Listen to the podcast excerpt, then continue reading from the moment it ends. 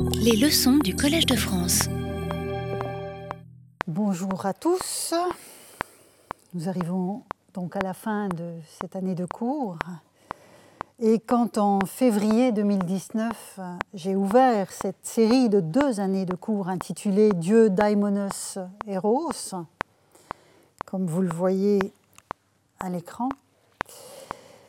euh, quand j'ai donc ouvert cette série, j'ai bien insisté sur un point. Il n'était pas dans mon intention de répondre à la question générale de savoir ce qu'était un Dieu, hormis en convoquant la réponse à cette question parmi ces autres, euh, livrée par un papyrus du deuxième siècle de notre ère que j'avais évoqué en conclusion du cours de l'année dernière.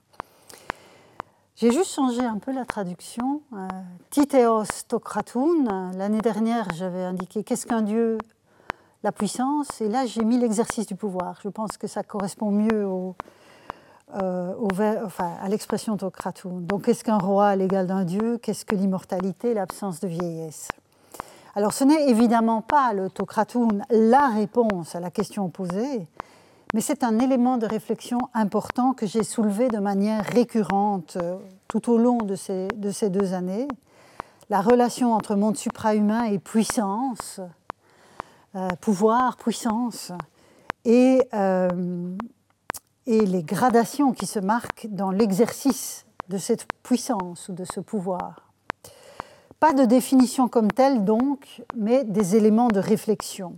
En revanche, avais-je tout de suite signalé quand j'ai inauguré cette euh, série de deux années de cours, euh, dans un cadre suprahumain peuplé d'entités dont les appellations génériques sont variées, hein, je redis, Dieu, Daimonos, Héros, hein, mais euh, je pourrais ajouter les nymphes et, d'autres, il devient intéressant de les comprendre les uns en relation avec les autres. Et c'est presque dans l'ADN du polythéisme que l'on trouve cette nécessité de la mise en relation. Alors, aux, questions distinctes, qu'est-ce qu'un dieu Qu'est-ce qu'un daimon Qu'est-ce qu'un héros J'avais convoqué à titre d'exemple des interrogations que je qualifierais de euh, relationnelles. Qu'est-ce qu'un dieu par rapport à un héros et inversement? Qu'est-ce qu'un daimon en regard des dieux et des héros? Quels sont les statuts respectifs de ces entités? Quelles sont les diverses modalités de leur interaction avec les humains? Quelles sont les caractéristiques propres de ces entités, donc suprahumaines, en regard avec la condition humaine elle-même. Et donc toutes ces questions qui mettent en relation à la fois les entités suprahumaines entre elles, mais aussi les entités suprahumaines et les humains, ce sont des questions qui ont été récurrentes pendant euh, ces deux séries de cours. Et c'est à nouer, ou en tout cas à essayer de nouer les différents fils des pelotes que nous avons dévidés pendant ces deux années de cours, que je souhaite m'attacher pour ce dernier cours de l'année, mais aussi des deux années qui viennent de s'écouler. Alors soyons clairs, ce ne sera évidemment pas le dernier mot sur cette problématique complexe de la catégorisation du divin, mais bien un ensemble de réflexions et de perspectives en vue de mieux comprendre la manière dont les Grecs se représentaient des entités puissantes, actives dans le monde, et ensuite les actes que ces mêmes Grecs posaient pour les honorer. Donc ce sont plus des, réflexions euh, et des perspectives que je veux tirer, même si j'avais indiqué conclusion sur la diapo de titre. Alors, premier point, je pourrais dire que c'est ce, sur quoi j'ai terminé la dernière leçon, à savoir la question du point de vue. L'importance du point de vue. Et ce sera mon, premier point de, ces réflexions conclusives.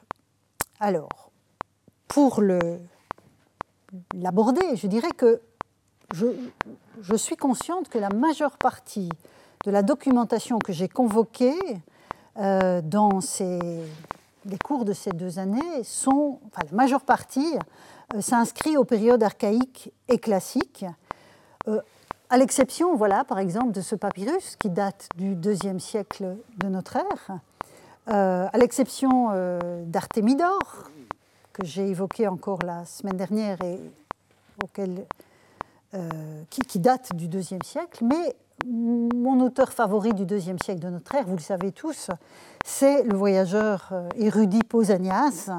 Et je vais ouvrir mon propos d'aujourd'hui sur cette question de point de vue par deux textes de Pausanias.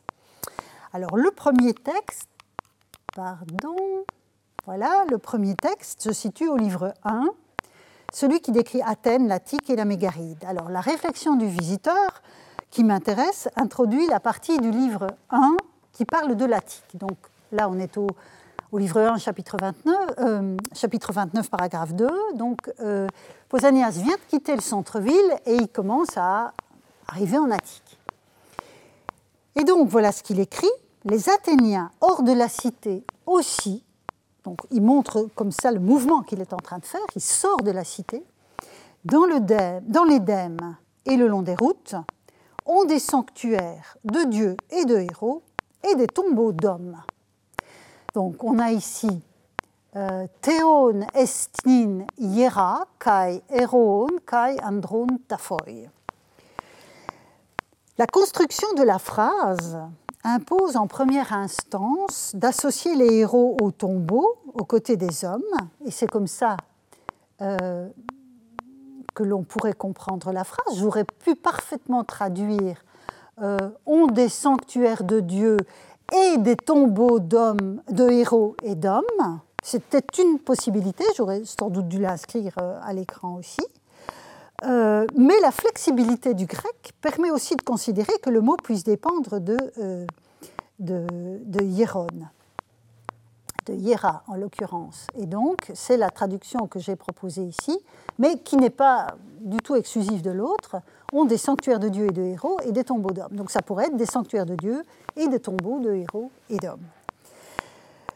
Il faut dire que cette construction de phrases que je déploie avec ces deux euh, ellipses, cette construction est une manière particulièrement efficace de placer les héros en position intermédiaire, ou plutôt, je devrais dire, en position médiane, euh, en indiquant par une seule formule, alors volontaire ou non, je ne suis malheureusement pas dans la tête de Pausanias, euh, donc une seule formule qu'ils peuvent tantôt être aspirés vers la divinité, tantôt vers euh, l'humanité.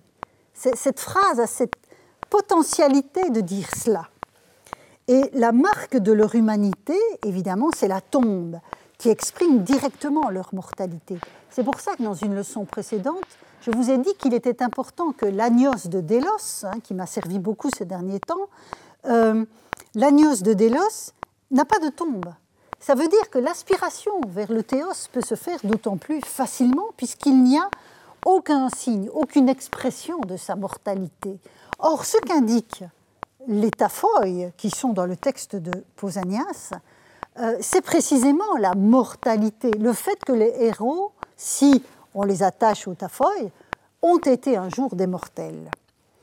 Et sur le plan rituel, alors euh, je ne suis pas rentrée dans le détail des sacrifices, je l'avais fait un peu lors d'une leçon de la première année de cours ici, mais euh, sur le plan rituel, je vous renvoie à la thèse de Gunel et Crotte, qui avait souligné avec force ce point, donc tantôt l'aspiration vers la divinité, tantôt l'aspiration vers euh, l'héroïque, euh, autour de l'opération sacrificielle. Et donc, dans sa thèse publiée il y a presque 20 ans maintenant, qui s'appelle donc The Sacrificial Rituals of Greek Hero Cults in the Archaic to the Early Hellenistic Periods, euh, Gunel Ekrot a bien montré cela. Et je vous signale que l'ouvrage est en accès ouvert sur Open Edition euh, Books. Alors, je vous avais dit deux, passages de Pausanias. Le premier, c'est donc cette histoire d'équilibre des héros, de position médiane entre les deux euh, statuts. Le deuxième passage, il vient, lui, du livre 6, euh, chapitre 20, entre les paragraphes 15 à 19. Et à cet endroit de la Périégès, Pausanias est à Olympie, donc dans le sanctuaire de Zeus Olympios, et il décrit l'hippodrome. Il décrit l'hippodrome et il y signale la présence de ce qu'il appelle le taraxipos. Vous voyez, le taraxipos, euh, le taraxipos, c'est euh, la terreur des chevaux, en fait. C'est ça, comme cela, que Pausanias va gloser le nom propre Taraxipos, ton hippon daima, donc la terreur des chevaux, et il décrit en disant c'est un, euh, élément donc, qui, a la forme d'un hôtel circulaire. On le voit dans la deuxième expression, donc schema bomu periferus, esti.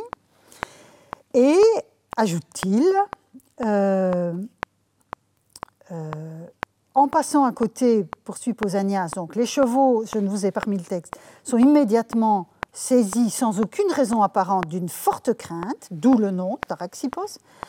Euh, les chevaux s'effrayent, les chars se brisent et les cochers se blessent, nous dit Posanias. C'est pourquoi ces derniers, je le cite, et vous avez le texte à l'écran, ces derniers, donc les cochers, offrent des sacrifices et prient Taraxipos de leur être favorable.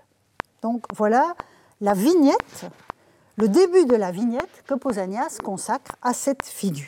Ensuite, parce que ce n'est pas fini, Pausanias précise que tous les Grecs n'identifient pas Taraxipos de la même manière. Donc ça veut dire que Pausanias, de son point de vue de visiteur, il se dit mais finalement ce Taraxipos, c'est qui?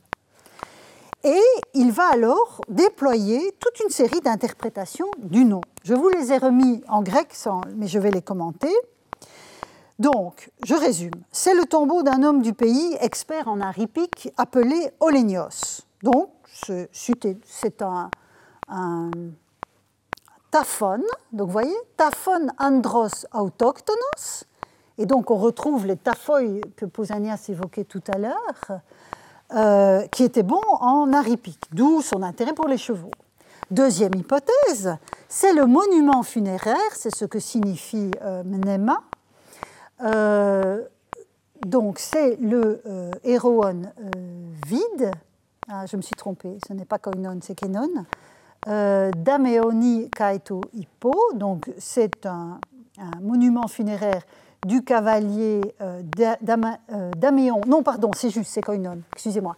Donc, euh, c'est le monument funéraire qui est commun à Daméon et à son cheval. Donc voilà, de nouveau, une tombe. Troisième hypothèse, et voilà Kenon, voilà le vide. C'est l'héroon, donc le sanctuaire héroïque vide que Pélops a, établi pour Myrtilos. Donc là, euh, Myrtilos, c'est le cocher que Pélops avait soudoyé pour vaincre euh, le roi Enomaos dans la course qu'il opposait à lui pour obtenir la main de sa fille, l'héroïne euh, Hippodamie. Et donc, Pélops, après avoir soudoyé Myrtilos, Myrtilos, voulant avoir sa récompense, Pélops n'a pas voulu la lui donner, il l'a tué.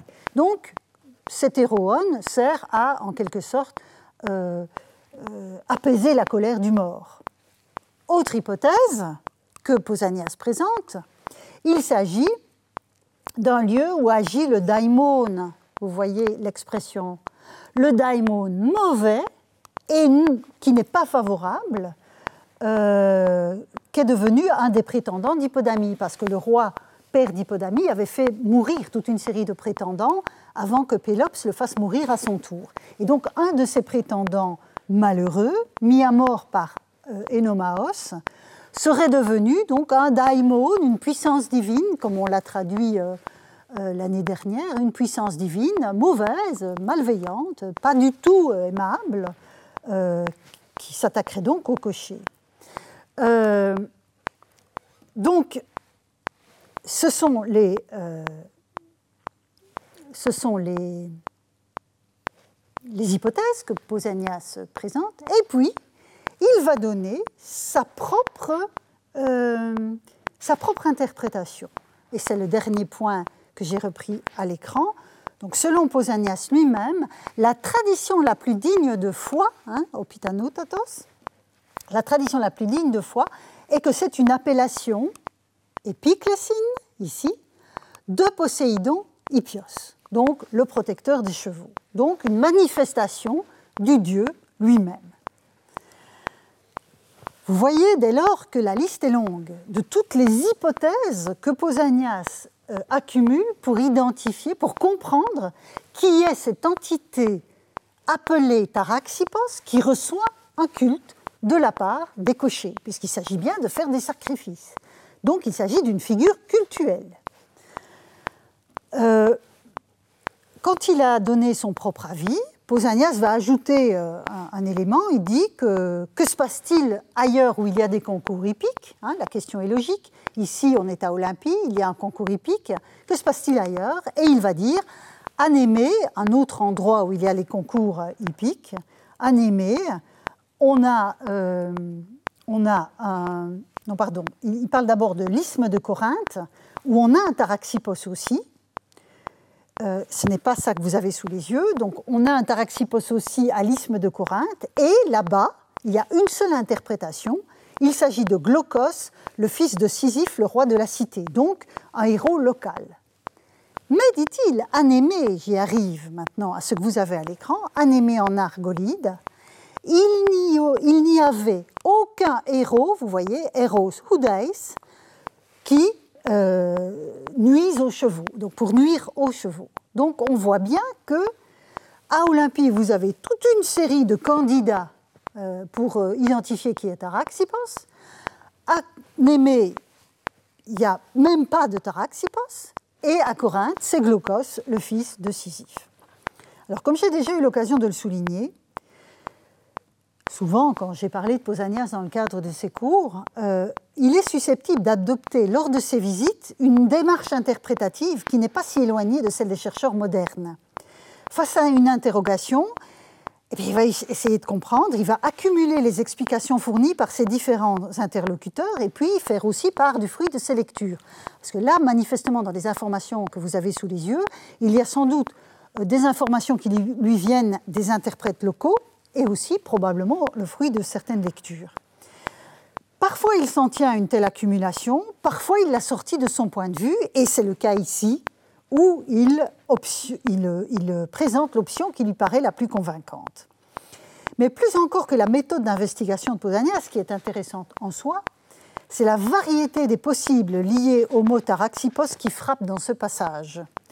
Le point de départ est très concret, on l'a vu il y a un instant, c'est un objet rond, hein, un objet de, forme ronde. Euh, et cet objet a une action concrète, à savoir celle d'effrayer les chevaux. Comme le comprend Pausanias, il s'agit d'une épiclésis. Hein, il le dira ici.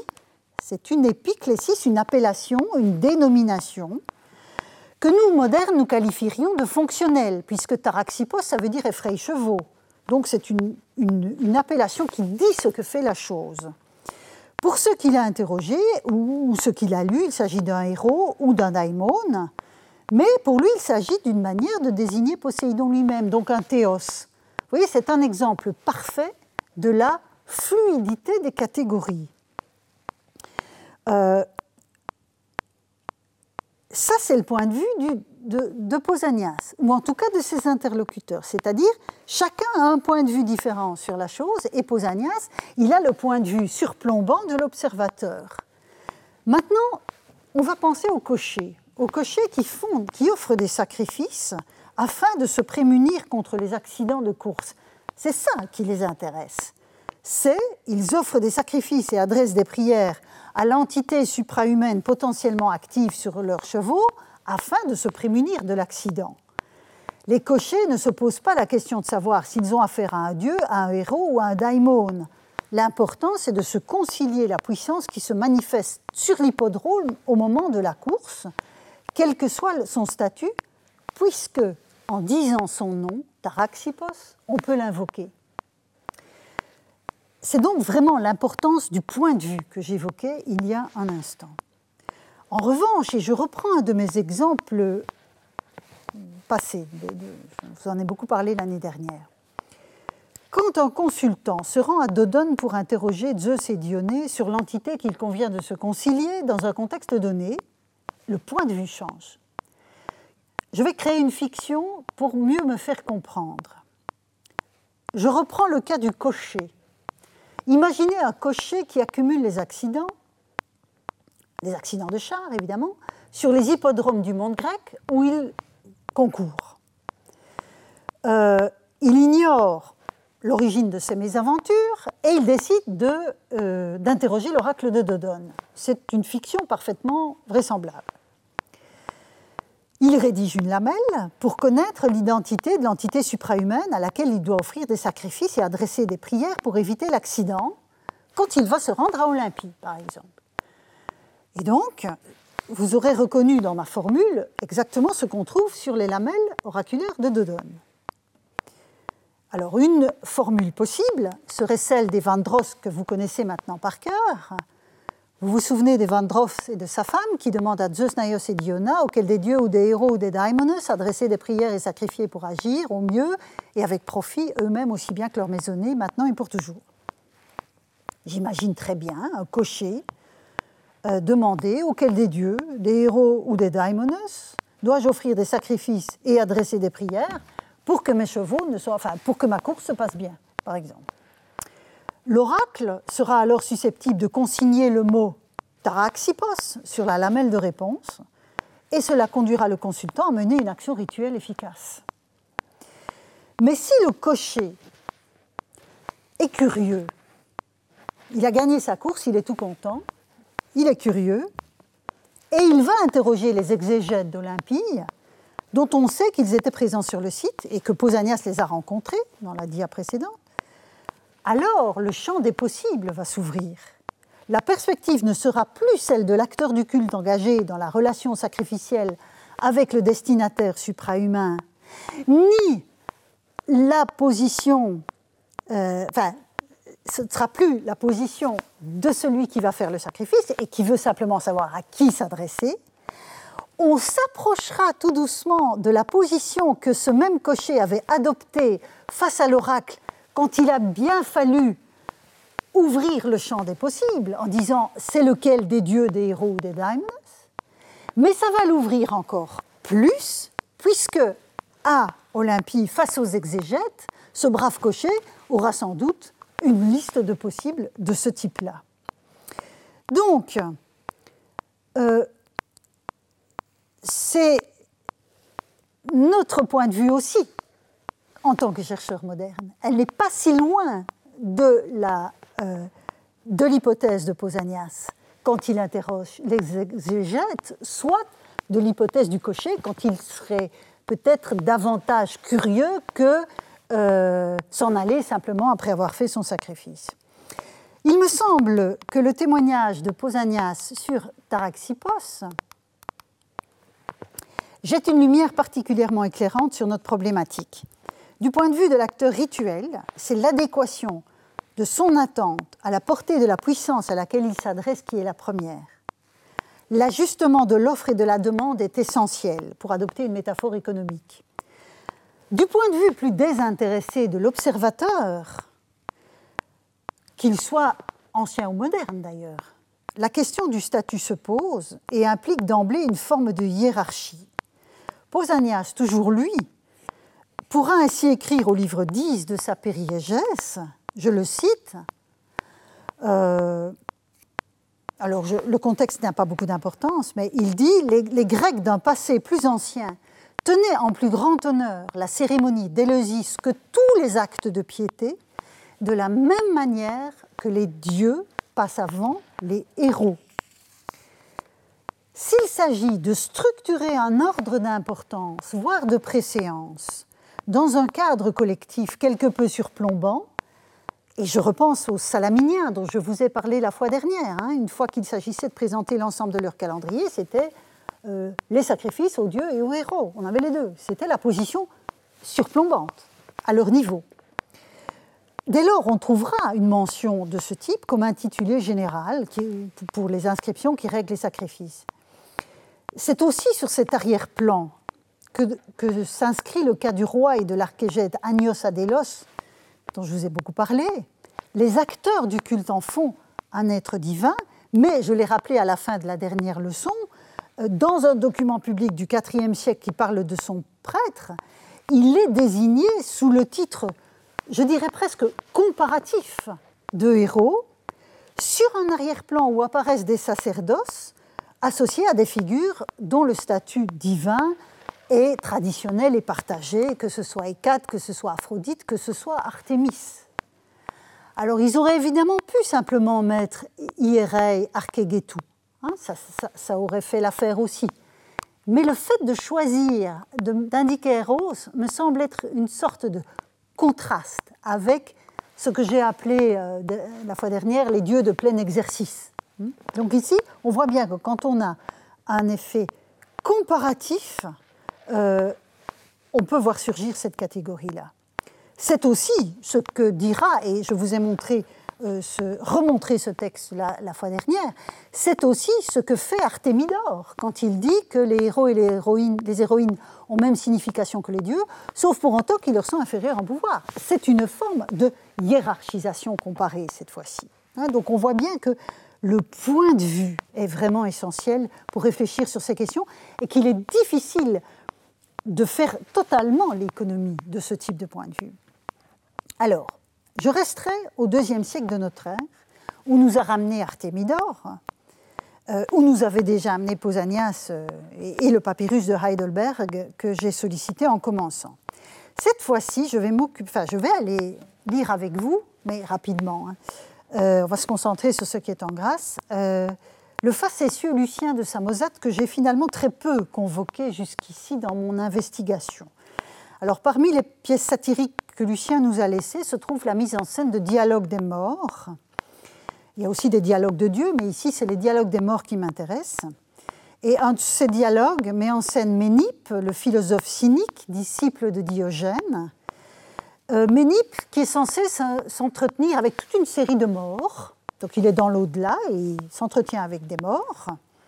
Et cet au-delà ressemble à s'y méprendre à l'Hadès homérique, un lieu de poussière et d'ombre où tous les morts sont égaux devant leurs conditions, euh, devant l'inconsistance plutôt de, leurs conditions post-mortem. Donc c'est vraiment l'Hadès tel qu'Ulysse le visite au champ 11 euh, de l'Odyssée. Parmi les interlocuteurs de Ménippe se trouvent Trophonios et Amphilokos. Ils sont soulignés sur. Euh, non, j'ai Amphilokos, je ne l'ai pas repris, sinon été vraiment trop long. Donc il y a Amphilokos, que je laisse tomber, et il y a Trophonios. Ce sont deux, deux, deux devins mythiques censés être à l'origine de cultes oraculaires. Donc l'un en Béotie, c'est Trophonios, c'est lui qui va nous occuper, et l'autre en Cilicie, c'est Amphilokos.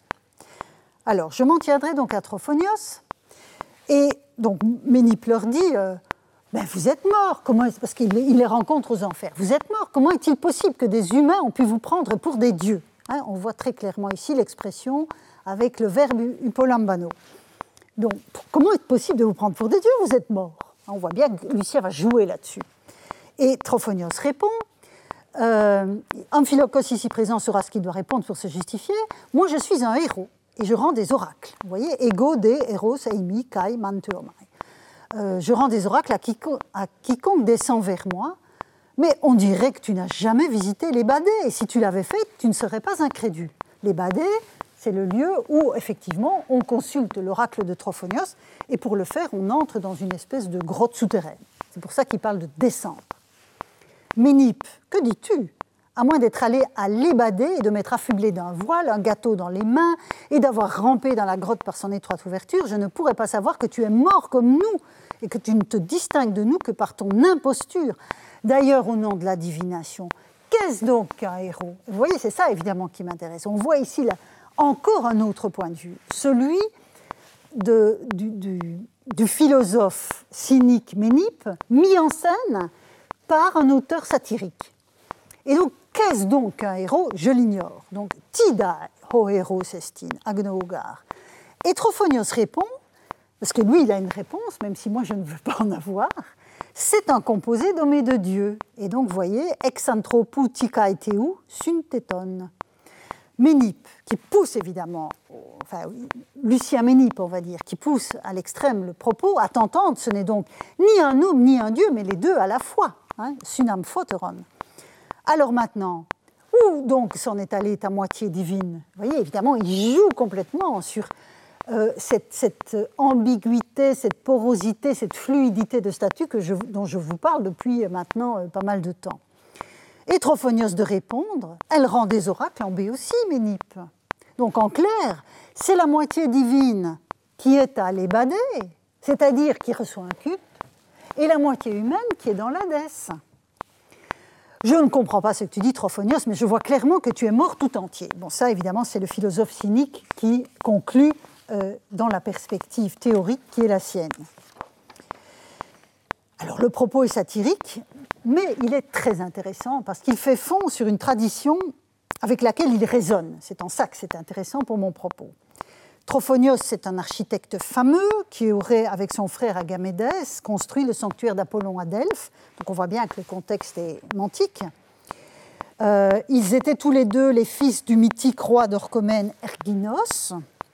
Mais euh, pour Trophonios, en tout cas, la filiation sera redoublée d'une filiation apollinienne. Certains disent que c'est le fils d'Apollon, et à l'Ébadé, on le dit explicitement, nous dit Pausanias, parce que même si je vous parle de Trophonios par l'intermédiaire de Lucien, le meilleur témoin pour savoir comment fonctionne le culte de Trophonios à l'Ébadé, c'est Pausanias, qui a lui-même euh, consulté l'oracle et qui en a euh, rapporté une sorte de, de, récit, euh, le récit de sa visite et de sa consultation. alors, évidemment, Trophonios, c'est un héros au sens épique d'un seigneur du passé. Et dans le cas de la filiation apollinienne, il est héros en tant qu'il est demi-dieu. Il obtient en outre une timée, je reprends les termes d'Hésiode, hein, une timée ou un guéras post-mortem qui le rapproche des défunts de l'âge d'or ou de l'âge d'argent pour revenir sur euh, le, mythe des races, si je reprends ces données-là. Mais pour ceux qui le consultent, il est assurément un dieu. Et donc, au-delà de la parodie, Ceci est fondamental. Où donc s'en est allée ta moitié divine Totéon et mythomon? Ce qui est très drôle. Hein euh, mais c'est plus que drôle. Ça nous dit que dans le contexte cultuel, où les gens, les acteurs du culte vont vraiment interagir avec la figure, il est assurément un dieu. Et il est clair que, le même Pausanias dont je vous parlais il y a un instant euh, quand il parle de sa visite dans l'antre de Trophonios pour consulter l'oracle, il parlera soit de Trophonios, enfin il dira Trophonios quand il parle de l'entité suprahumaine qu'il consulte, et la seule fois où on ne l'appelle pas Trophonios, il l'appelle Théos. Donc, pour lui, il n'y a pas d'hésitation. Des gens, enfin des gens, des, figures comme Héraclès, comme Asclépios, comme Amphiaraos ou les Dioscures, même s'ils ont un jour été des hommes parmi les hommes, des héros parmi les hommes, euh, sont, ont été d'emblée, presque tout de suite, des dieux parmi les hommes. Donc pour, lui, la pleine divinité de ces figures ne fait aucun doute parce que leur culte est important. C'est ça qu'il ne faut jamais perdre de vue. Le point de vue du culte et du rituel dans cette affaire est fondamental. Et je parlais d'Amphiaraos il y a un moment, c'est aussi une figure euh, euh, divinatoire, enfin associée à la divination, très importante. Et je vous ai déjà montré ce relief magnifique euh, où on voit l'incubation du, du, malade qui se fait guérir l'épaule droite par un serpent dans la vraie vie, je dirais. et dans le rêve qu'il fait, le Dieu lui-même lui soigne l'épaule et puis manifestement il rend grâce, la main levée, peut-être en dédiant une plaque, mais on ne sait pas ce qu'il y avait dessus. Donc Amphiaraos euh, pose exactement le même type de choses. Et Amphiaraos aurait parfaitement pu être convoqué par Lucien dans son dialogue des morts. Euh, et dans le cadre du sanctuaire d'Amphiaraos, il y a un document qui est, qui est fascinant, qui est d'une toute autre nature, encore une fois. Et pour le comprendre, vous devez savoir que, vous le savez sûrement, que dans la Grèce sous autorité romaine, des taxes frappaient les propriétés foncières des sanctuaires. Mais les Romains avaient émis une loi de fermage qui exemptait de cette taxe les domaines sacrés des dieux immortels. On a ça sur une inscription. En 86 avant notre ère, Sylla, donc le futur dictateur, avait fiscalement exempté le sanctuaire d'Amphiaraos sur cette base-là, sur ce fondement-là. C'était un domaine sacré d'un Dieu immortel. Quelques années plus tard, un litige était intervenu entre les gens d'Europos, donc qui avaient l'administration du sanctuaire à cette époque-là, et les publicains, donc euh, le, personnel des impôts, les percepteurs, les publicains chargés de lever les taxes. Pourquoi? Parce que les publicains considéraient, donc c'était des Romains, hein, considéraient que Amphiaraos n'était pas un dieu, et donc il n'entrait pas dans les, clauses de l'accord, et il fallait donc que les gens d'Europos payent leurs taxes.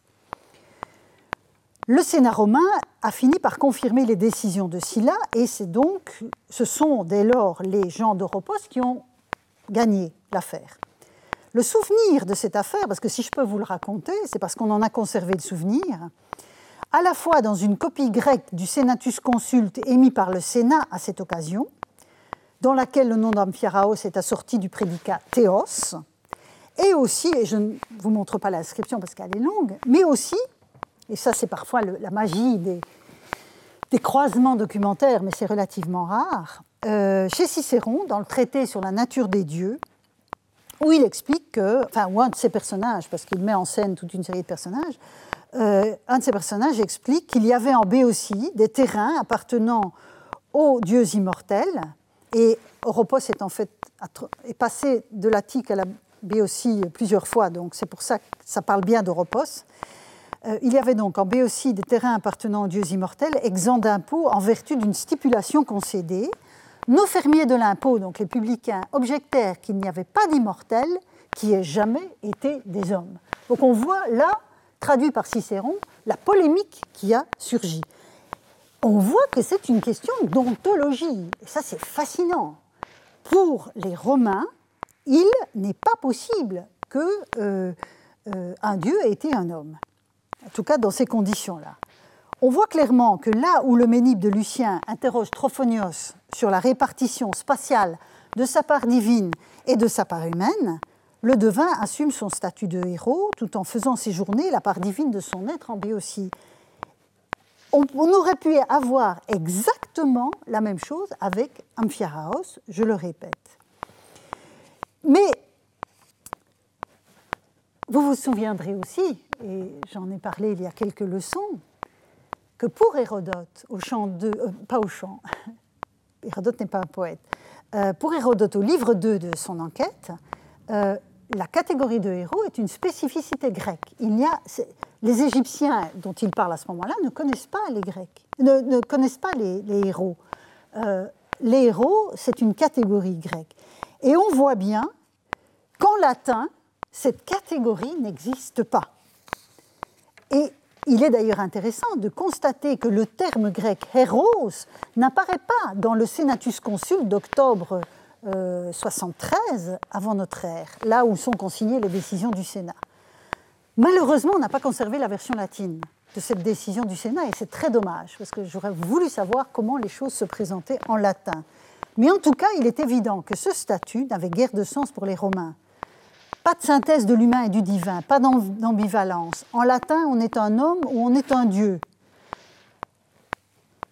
Il faudrait toutefois, et je vous renvoie à ce sujet, un séminaire qui a été tenu l'année dernière dans le cadre de mon cours ici au collège. Si vous n'étiez pas présent, je vous recommande d'écouter ce séminaire parce qu'on voit bien, John Scheid avait bien montré que les notions de genius euh, brouillait un petit peu les pistes de ce point de vue-là.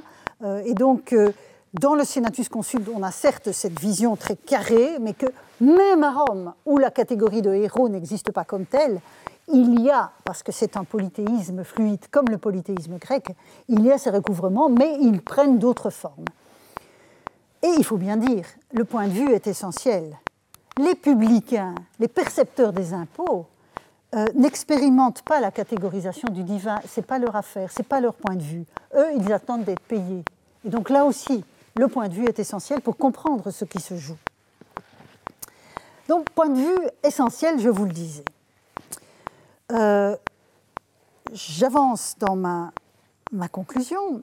Euh, toujours en relation avec les séminaires de l'an dernier, comme celui de John Scheid que je viens de rappeler, je voudrais revenir sur le point, donc, quittant un peu la notion de point de vue, revenir à, un élément que l'on vient de voir chez le Ménippe de, Lucien, euh, cette notion de mortalité, de mortalité de défunt.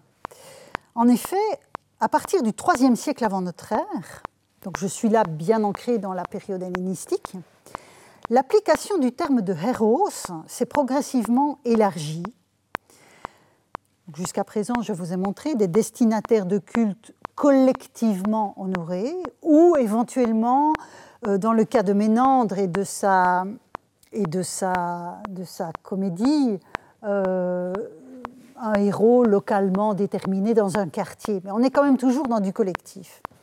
À partir de la période hellénistique, on a des, une épigraphie funéraire qui montre que le, terme de héros a pu être euh, donné à des défunts euh, je vais dire normaux, euh, qui recevaient dès lors, euh, qui, acquièrent ainsi un statut post-mortem décrété par des individus, des familles ou des groupes de sociabilité. Les rituels associés à un tel statut ne se laissent pas facilement distinguer du culte funéraire normal. et je, je, ne reviens pas en détail sur ce point, mais je veux le rappeler à ce stade de perspective et de réflexion conclusive. Et pour ça, je vous renvoie à un autre séminaire de l'année dernière. Comme ça, je, je, conclus aussi sur la partie séminaire de l'an dernier. Euh, Stefano Caneva euh, avait euh, abordé cette problématique par un angle, sous un angle spécifique qui était celui du, du lexique et notamment du verbe aphéroidzo, aphéroidzein, euh, qu'il avait pisté dans la, notamment surtout dans l'épigraphie, essentiellement dans l'épigraphie, parce que c'est un terme et sa famille qui est pas, je pense, attesté, si je me souviens bien de ce qu'il nous avait dit à cet égard, dans le, les traditions littéraires. et il avait rappelé à cette occasion, et je veux le souligner parce que c'est important aussi pour le point d'aujourd'hui, il avait rappelé qu'une interprétation ancienne de ce titre devait être révisé. En effet, beaucoup de savants, pendant longtemps, ont considéré que l'attribution du, nom de Héros euh, à un mort sur une pierre tombale euh, lambda euh, était le, le, signe que la formule était devenue un passe-partout qui signifiait simplement défunt. Donc c'était une sorte de métaphore d'appeler son mort un héros. C'est bien plus que cela, en fait, et on en est revenu de cette conception du titre comme une image démonétisée en quelque sorte. Tout en prenant en considération à chaque fois le cadre géographique et chronologique de ce type d'usage, et Stefano Caneva l'avait bien montré, le terme même de héros laisse entendre qu'une action bénéfique est attendue de la part du défunt honoré par un rituel régulier, fût-ce dans le cadre restreint d'une famille. Alors certes, les choses ont évolué, bien sûr, on, voit la pratique euh, de l'épigraphie funéraire l'atteste, mais il ne faut pas pour autant minimiser la dimension religieuse de ce rituel qui consiste à conférer un titre de ce type à un défunt lambda. Le cas du daimon, je reprends ici les différents aspects du titre euh, général que j'ai donné à ces deux années de cours, le cas du daimon à la période hellénistique est également redevable d'une contextualisation précise. Alors, je ne l'avais pas faite moi-même l'année dernière quand je vous ai parlé du daimon, mais un autre séminaire avait été donné sur ce thème, celui de Yann Mathieu Carbon, euh, qui étudiait des inscriptions provenant de Carie en Asie mineure et des environs, associant des individus à un daimon déterminé par leur, leur nom génitif. Donc, le daimon de Tartampion. Toujours dans la même région sont attestés des agatoidaimon, il nous en a, pardon, des euh, c'est-à-dire des, au pluriel donc, en contexte funéraire aussi. Donc on voit là que ces deux titres cultuels, euh, enfin surtout pour Héros ce titre cultuel, mais ces deux dénominations d'entités suprahumaines ont pu aussi euh, se retrouver associés à, des individus lambda euh, sans qu'il ne faille nécessairement minimiser la dimension religieuse de la chose, notamment dans le cadre funéraire. Et je vous montre un exemple que Yann Mathieu Carbon n'avait pas montré, mais qui est particulièrement révélateur des, de ces recouvrements, qui ne sont pas des brouillages. Hein. J'ai utilisé moi-même le, terme tout à l'heure, mais c'était une erreur, comme je l'évoquais au cours précédent, ce ne sont pas des brouillages. On voit bien que les anciens expérimentent euh, des, possibilités, des possibilités. Et vous avez sur ce petit hôtel rond, euh, donc orné de quatre bucranes, euh, comme le dit l'éditeur italien de ce, de ce texte, donc d'époque romaine, dans une nécropole, donc un petit hôtel. Alors, euh, on a la mention d'un anthroponyme, Apollonios, qui fait une dédicace à Hermès conducteur, Herma, c'est en dorien, hein, et au héros Daimon. Donc vous voyez les deux, les deux termes euh, combinés, manifestement, puisqu'on a le Kai là-bas, on ne peut pas imaginer qu'il faille en sous-entendre un ici, ça n'aurait aucun sens. Donc là, vous avez une concaténation des deux, euh, titres. Que désigne ce héros daimon? On ne peut pas le préciser avec certitude, mais son statut suprahumain est assuré par la coordination avec l'Hermès euh, passeur, parce que le conducteur, c'est celui qui conduit les âmes dans l'au-delà. Donc nous sommes vraiment dans le cadre funéraire. Et on voit qu'Hérodaimonie est une expérimentation. Alors, est-ce pour désigner, est-ce qu'Apollonios, de cette manière, en dédiquant ce petit hôtel, veut honorer un des défunts euh, qui est euh, dans le cimetière? Probablement. C'est l'hypothèse la plus plausible. Et vous voyez qu'il ne s'est pas contenté d'en faire un héros, là, il en a fait aussi un daimon. Donc, à l'exception des, républicains, des publicains romains qui raisonnent en fonction d'impératifs financiers, il n'existe pas de douanier aux frontières des statuts suprahumains dans le monde grec antique. En cette matière, comme en d'autres, c'est l'expérimentation qui prévaut et je viens encore de vous le montrer. Expérimentation qui est une notion que j'avais mobilisée, souvenez-vous, si vous étiez déjà là, lors de ma première année de cours euh, au collège, il y a presque trois ans maintenant, euh, pour aborder la question controversée de la croyance en contexte polythéiste. Je vous avais dit, on est dans un système où on, on essaye, on expérimente. Et expérimenter le suprahumain, c'est affronter ce qui excède, ce qui dépasse l'humain et sa condition. La brièveté et la fragilité de la vie des hommes sont, depuis les premiers textes grecs à disposition, les indicateurs lexicaux d'une opposition avec les dieux qui précisément ne connaissent ni la vieillesse ni la mort. Donc quand il faut distinguer les hommes des dieux, il est clair que la mortalité et l'absence de vieillesse euh, arrivent. Hein. Vous vous souvenez de ce passage de l'Odyssée que je vous ai montré à propos des nymphes? Quand Ulysse compare Pénélope, sa femme, une mortelle, à Calypso, une déesse, il dit elle serait à côté de toi sans grandeur et sans beauté, ce n'est qu'une mortelle, et tu ne connaîtras ni l'âge ni la mort. Athanatos kai ageros.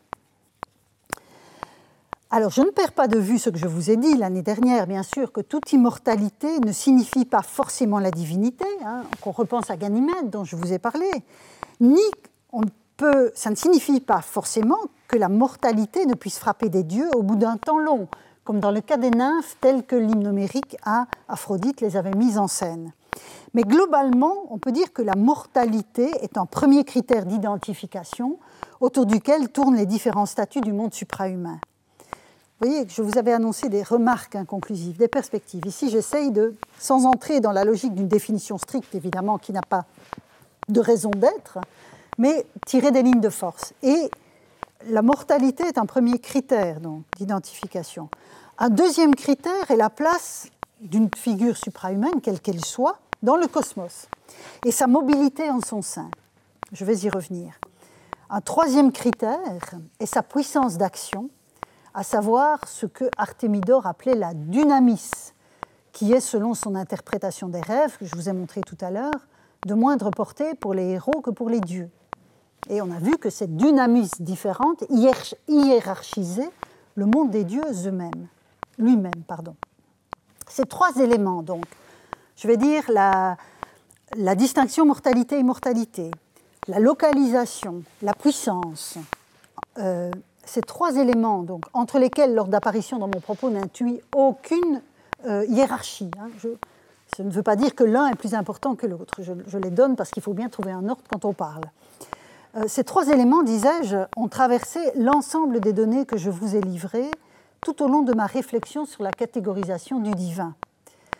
Ces trois éléments se sont associés les uns aux autres en des équilibres et des tensions variés selon les contextes documentaires et les types de figures abordées. Toutefois, il ne faut pas oublier ce par quoi j'ai ouvert le propos d'aujourd'hui, à savoir la question du point de vue. Des questions que nous posons, nous modernes, n'étaient pas posées par les acteurs des cultes. Je, vous l'ai dit avec ce cocher et, et le taraxipos. Alors que les questions que nous nous posons pouvaient, différemment mais comparablement, pouvaient être posées par des auteurs réfléchissant pour des raisons variées aux êtres suprahumains d'un autre point de vue. On l'a vu avec Pausanias et le même Taraxipos.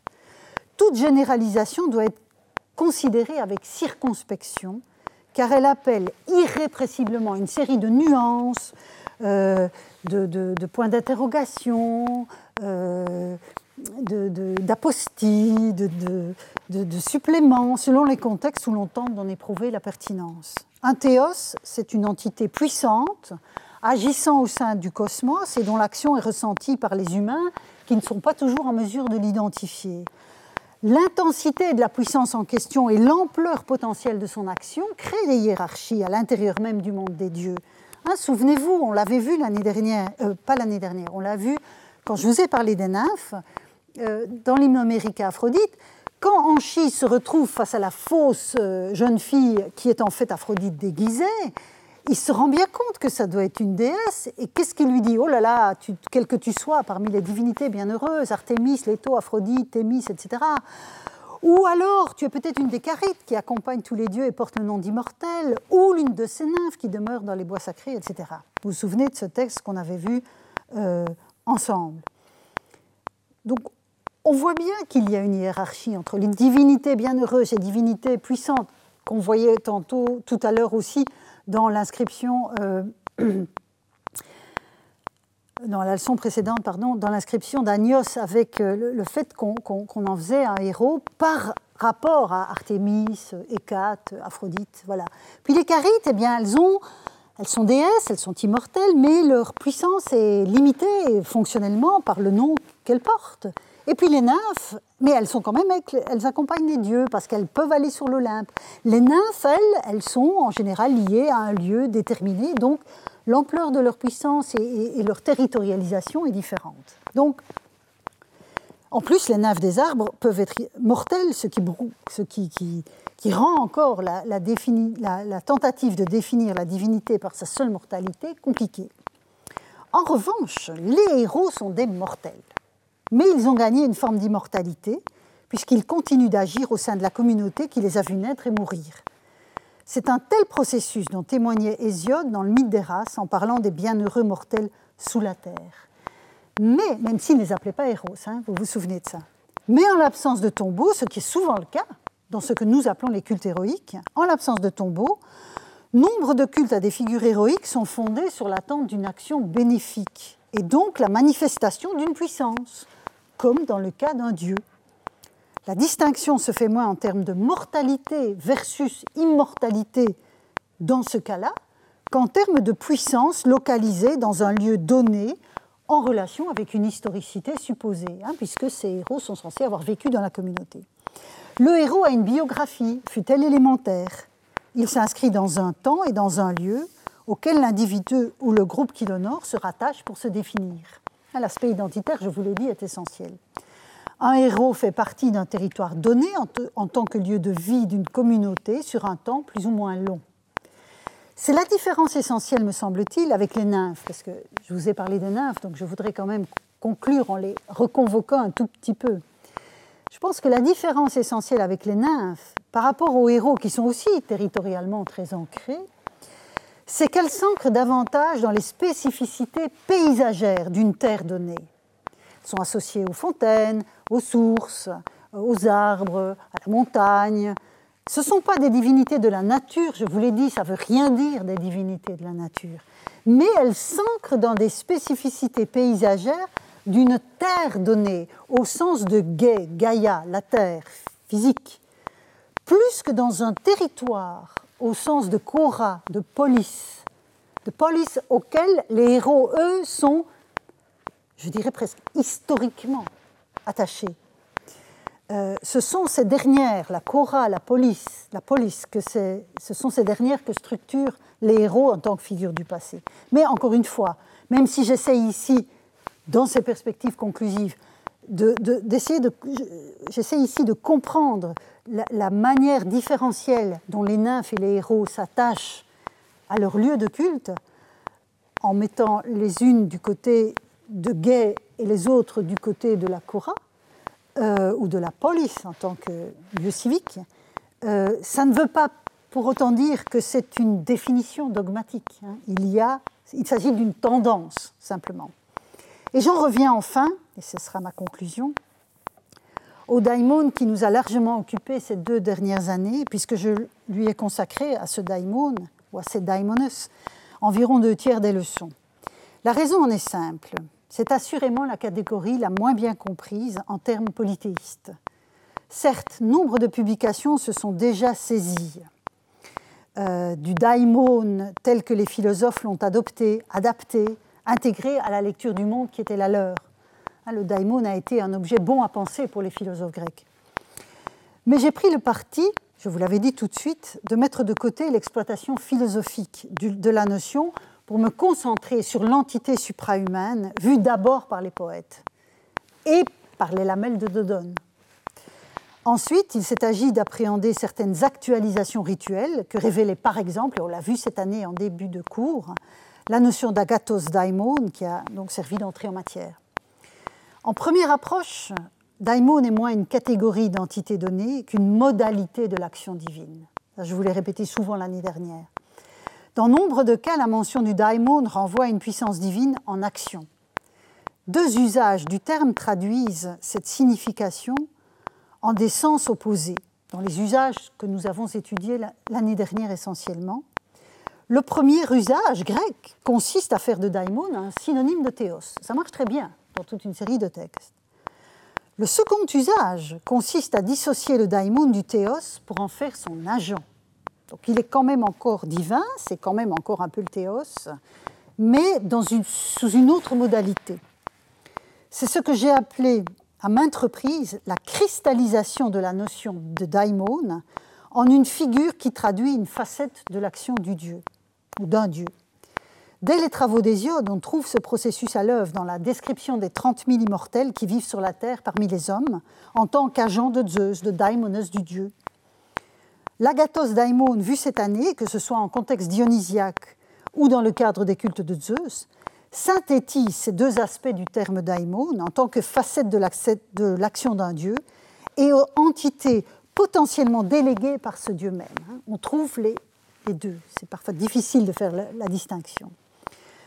En parallèle, mais là c'est une perspective, parce que je n'ai pas le temps de m'y arrêter, en parallèle, c'est peut-être la puissance d'action de l'homme lui-même, en sa dimension divine, parce que l'homme a quelque chose de divin en lui, et donc excédant la mort, qui pourra recevoir le titre de daimon, quand ce daimon est assorti du génitif d'un nom propre, d'un anthroponyme. Mais bon, ce, dossier n'est pas encore entièrement mûr, même si Mathieu Carbon avait, avait balisé une partie. Euh, et je ne m'y aventurerai pas maintenant. De même, j'ai finalement renoncé, euh, vous l'aurez peut-être remarqué, à parler du signe démonique de Socrate, même si la chose était très tentante. Mais ce n'est que partie remise, car à un moment, je compte bien revenir sur le daimon en contexte philosophique et plus généralement sur le polythéisme tel que les philosophes l'ont conçu et vécu. Mais ce ne sera pas pour tout de suite, parce que l'année prochaine, je parlerai d'autre chose. Quoi qu'il en soit, je vous souhaite à tous un bel été. J'espère vous retrouver l'an prochain en présence au Collège de France pour ceux qui le peuvent et en espérant que la situation le permette et par écran interposé pour les autres. Et donc, euh, un bel été à tous euh, derrière votre écran.